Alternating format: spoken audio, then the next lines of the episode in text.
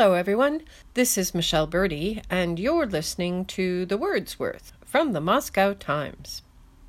One of the curiosities of television news and talk shows in Russia is that they don't cover much Russian news or talk much about Russia.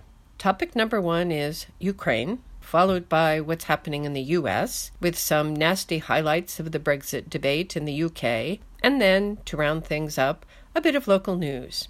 If it weren't for the language, you'd think you were watching WMOS in Moscow, Idaho. But in the run up to the first round of the Ukrainian presidential elections on election day, and then in the fevered post election analysis phase, Ukraine has been front and center on Russian television. In the interest of scholarly inquiry, I thought I'd watch a slew of shows and analyze the language used to discuss Ukraine. Now I think I need hardship pay. It's not that I didn't know what the shows were like. Of course I did. But it's another thing to watch 10 hours of them. For one thing, in every show, even the ones that seem to be a little less sensational by design, there are times when all the guests begin to shout all at once, talking over one another, getting louder and louder and cruder and more aggressive until someone either walks out, threatens to hit another guest, or there is a commercial break. If my fourth grade teacher were here, she'd have smacked them all and sent them to the principal's office. I kept thinking, А где же духовные скрепы? Where are those spiritual values? And then I kept thinking, куда же я положила таблетки баралгин? Where did I put those headache pills? But I soldiered on. Here's what I learned about the Russian language of discourse about Ukraine and Ukrainians. Yura, fill in the blank. The first day I turned on the TV, somebody was screaming, Ну посмотрите на этих уродов! Will you just look at those degenerates? I peered at the TV screen, expecting to see right wing thugs, but they just looked like normal folks on a spring day. I almost got used to the name calling, which was pretty much constant. Although the Russian guests and hosts did use the word Ukrainцы, Ukrainians, they also used the much less acceptable term hachli, Hachol is the traditional Ukrainian men's tuft of hair, and it's slang for a Ukrainian man. A Ukrainian woman is hachlushka. These words can be used affectionately in certain contexts, but they are totally inappropriate in what used to be called polite company. It would be like a group of Americans on a talk show calling Italians wops. What else did I hear? I heard about hitrije chachli, crafty Ukrainians, and Ukrainskaya hitrinka, Ukrainian guile. Ukrainians were often described as lukavые, sneaky, lying, conniving. Ukrainians were called nazisti, Nazis, banderovцы, supporters of Bandera, and padonki, lowlifes. Ich президент обезумел. Their president has lost his mind. Zelensky marionetka. Zelensky is a puppet. Зеленский – детсадовец. Как он может общаться с Меркель или с Трампом или с Путиным? Zelensky is a kindergartner. How could he talk with Merkel or Trump or Putin? Amid the general shouting and screaming, I could catch phrases like «Тупая провокация», a dumb provocation, «Их бараны башки», stupid as sheep, and «Тупоголовые», fatheads. What a hoot!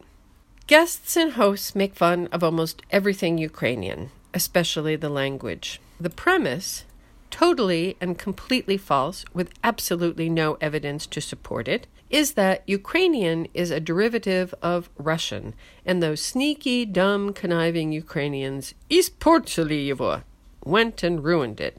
Every time a clip of a Ukrainian speaking person is shown, there are hoots of laughter. One politician found it hilarious that in Ukrainian, the stress in the first person singular word for want is on the first syllable, hochu, while in Russian, it's on the second syllable, hachu. Diki язык! Не хочу, а хочу! What an uncivilized language! They're saying it wrong.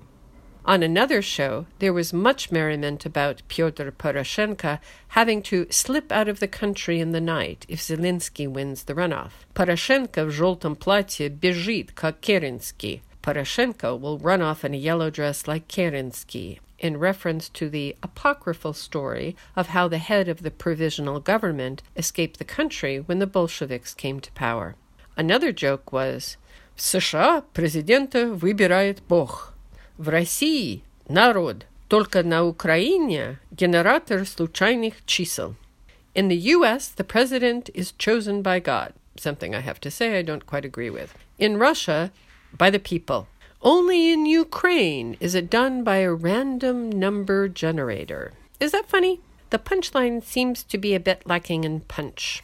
In another discussion about the elections, the host ridiculed the candidates Poroshenko and Zelensky for refusing to take part in the debates. After a bit of hemming and hawing, the host said that he could only find one word to describe their behavior, and even though this one word was not quite appropriate for broadcast, it was the only word possible to describe them. Bzdyat, he said. The very crude slang word bzdit has two meanings to fart, and to be scared. Here, he's saying, they're crapping in their pants, they're so scared. But the weird thing is, didn't Vladimir Putin decline to debate other candidates in the Russian elections? Oh well, it's a strange, strange world. All the guests and most of the hosts spin out elaborate conspiracy theories. I tried to follow some of the arguments, but their logic most of the time eluded me. They start out with the usual kind of thing. Украинские выборы нелегитимные. The Ukrainian elections aren't legitimate. There is much talk of давление, pressure, административные ресурсы, administrative resources, странная явка, the strange turnout, and фальсификация на всех этапах, особенно во время подсчета falsification at every stage, but especially during the count. They all know so much about this, you'd kind of think they'd had experience in it. Somehow, it's all being arranged by the Americans, or the Europeans, or both. Here it gets confusing. Somebody claimed, «Корабль НАТО причалил в Одессе. Вышли американские политтехнологи и ЦРУшники». A NATO ship docked in Odessa, and American campaign managers and CIA agents got off. Now, I find that downright baffling. How did they know that the people who got off were American campaign managers and CIA agents? I mean, they don't wear name tags or Kevlar vests with CRU CIA in big white letters, do they? In any case, we know the Americans or Europeans are involved because они заранее заявили, что выборы будут честными. They announced ahead of time that the elections would be fair. This was, they said, ridiculous. How could they know about the legitimacy of the elections ahead of time? But then, after making the argument against prejudgment, they said that there was a bill before the Russian Duma for непризнание выборов, non recognition of the elections. This should be passed right away before the runoff. Everyone applauded.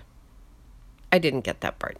I also lost the thread when someone asserted Есть риск, что украинские ястребы отодвинут войну в сторону Мариуполя. There is a risk that the Ukrainian hawks will move the war towards Mariupol. I'm not perhaps a skilled military strategy analyst, so maybe somebody can tell me why Ukrainians would want to move the front line of the war deeper into their own territory. Don't you try to move the front lines away from your country? It's a puzzle. There is no Ukraine. In every show, somebody says at least once, either in passing or as part of a larger argument, Нет Украины. There is no Ukraine. To be exact, не было Украины. Не было. Все, что есть, русские дали. There was no Ukraine. There wasn't, and everything they have now, Russians gave it to them.